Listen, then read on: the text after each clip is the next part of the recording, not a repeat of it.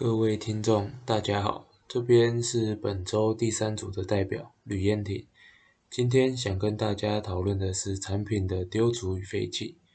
现在社会上有许多信奉消费主义的人们，当产品推陈出新时，就会想要购买新的产品，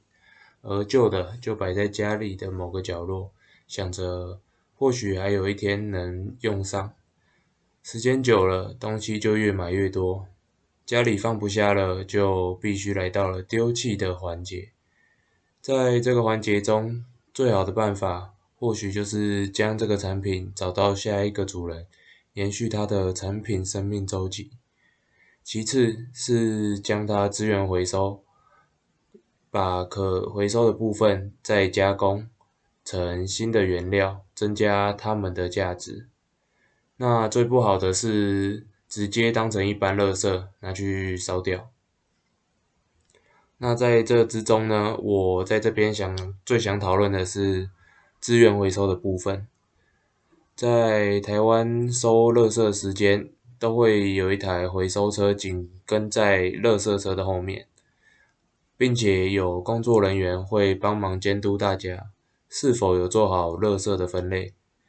但这些资源回收物被载回去之后，有好好的回收吗？我们做的资源回收分类是有意义的吗？在许多厂商认为，回收物要经过挑选、整理、清洗等处理过程，这些过程中会产生污水、产生废气，而且还需要一笔经费去处理。因此，他们会认为使用新的材料，甚至会比使用回收材料还划算。所以在没有厂商会想要去收购这些回收物时，这些回收物该去哪里呢？在2018年，北部的环保局长就曾透露，环保局清洁队确实堆了一些难消化的资源回收物，万一无法处理，也没有出路，确实这些回收物是进了焚化炉焚烧。因此我在这边认为，必须从源头就不该让难以处理的回收物出现，那可能就必须依赖产品生命周期管理，在产品设计阶段就要考虑这些原料在丢弃时是否好处理，是否还有其他的价值存在。但如果可以从一个循环的动力来源消费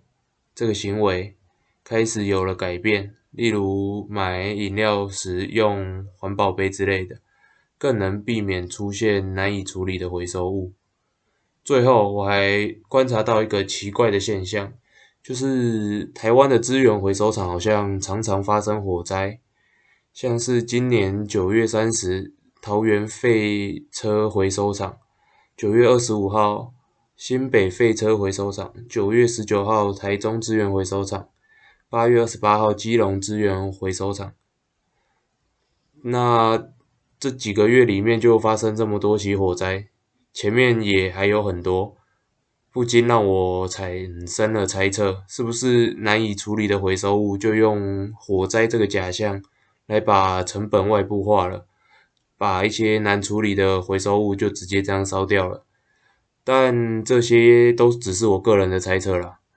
那本周我就分享到这，谢谢大家收听。